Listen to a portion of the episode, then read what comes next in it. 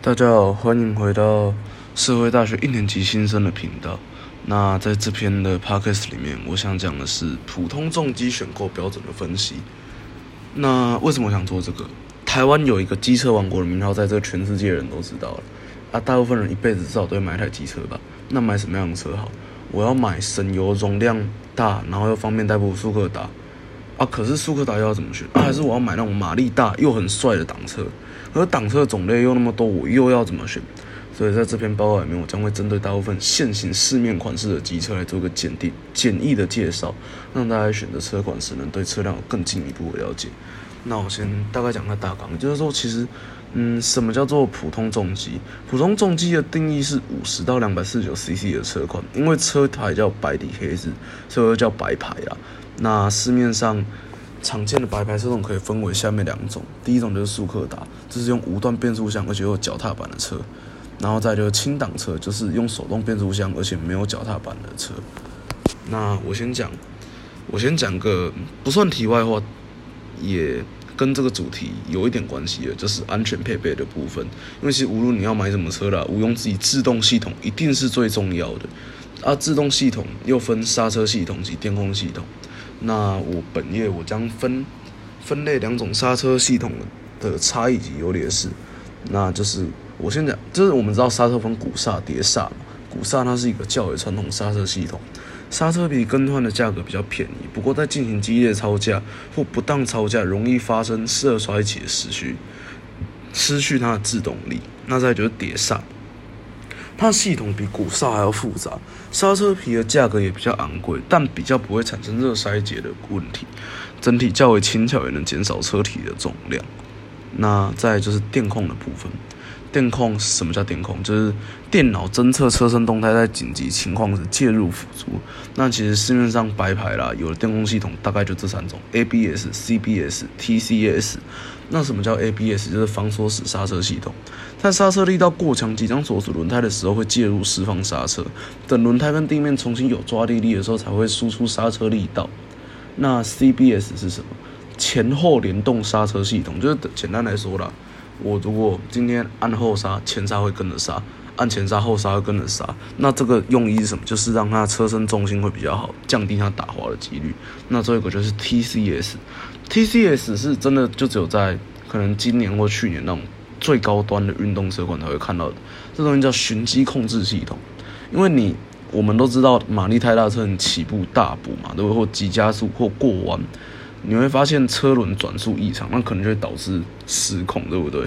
所以它如果发现车轮转速是异常的时候，它将会介入降转来抑制车轮打滑的功能。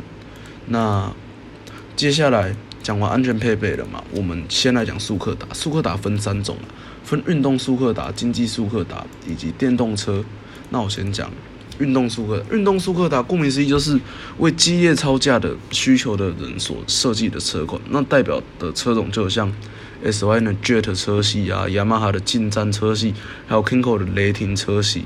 那它的优势是马力一定大，再就是它自动系统一定做到最好、最先进的，因为它就是一台。买来就是拿回来配的车，然后再来就是改装部品非常齐全，升级空间很大。那它缺点是什么？价格真的就是比较贵，毕竟什么东西都用比人家好，那当然贵。然后再来就是油耗表现是比较差的。你想想看，你要马儿跑得快，哪能叫马不吃草，对不对？然后再来就是因为它的科技啊是比较先进的，所以它维修价格是比较昂贵的。那它的适合族群是什么？就是想兼顾驾驶乐趣与方便性的族群啊。那再就经济型车款，经济型车款顾名思义就是你较注重油耗跟实用性的车款了。那代表车款就有雅马哈的 QC 啊，Kinko Mini、新民流还有 GP，然后还有 SYN 的金发财跟野狼。那它的优势是什么？就是售价比较便宜，因为它这个东西就经济考量啊，就是你要就是在这台车子可以拿出来卖之前，就是你让它成本降到最低。然后再就是它空间大，实用性的配件很多，然后再就是它维修价格是比较便宜的。那它的缺点是什么？就是我为了节省成本，制动系统做的比较阳春啊，就可能前后碟刹连个 CBS 都没有那种。然后再就是它改装空间比较小，因为这台车它本身制造出来就不是为了要让你消配的，所以它自然改装空间会比较少。再就是马力啊，马力比较小，那它适合族群是什么？就是你今天如果没有激烈超价的需求，注重油耗以及车辆开销，那买这种车就没有错。那再就是电动车，电动车它是一种新能源车啦，就是吃电，注重环保嘛，对不对？但目前也是台湾的电动重机还不多，目前就只有瑞人的 GoGo，然后还有 PGO 的 U R One，那。电动车的优势就是什么？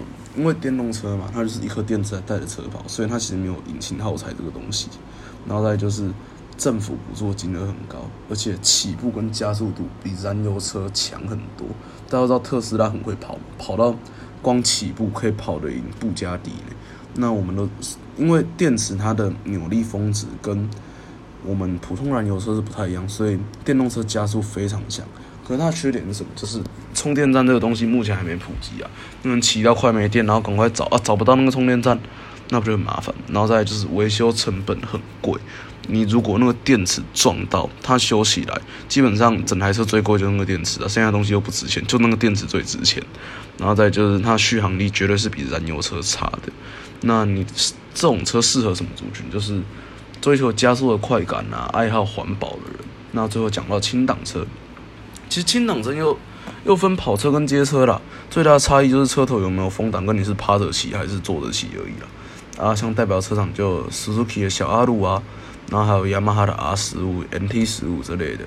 那优点是什么？手动变速箱啊，比速克达可以发挥更大的马力。然后再就是油耗比速克达好，因为你可以自己控制你要低转还高转，所以油耗绝对是比较漂亮。再就是驾驶乐趣比速克达高。搭档多好玩，对不对？然后再就是它的劣势是什么？维修啦、耗材都比较贵。然后再就是它没有后车厢置物空间，而且这种车都是进口的，很贵。那你适合的族群是什么？就是第一，我车子我马力要大，对不对？然后我又喜欢搭档的感觉，而且我根本不需要载到东西，那我再买这台车会是比较好的。那。所以刚才讲完这些车，我这边给个结论，就是每个人他购车的需求不同啊，所以适合的车款也本来就不同。让个你追你让个追求手排快感、跟大马力的人去骑那种经济型的舒克达，他只会觉得无聊乏味，车没力还刹不住。但你让个追求经济效益方面去骑挡车，他只会觉得说，要求这车的驾驶怎么骑起来怎么那么麻烦，没地方放东西啊，然后修起来又贵，车子又贵。与其一昧的去听从别人建议，你不如好好思考一下，说你自己到底为什么要买这台车？你买这台车是为了什么？你才能说买到一台真的适合自己的车？那这期的 p o c k s t 到这边，让大家做一个参考。我们下期见，谢谢大家。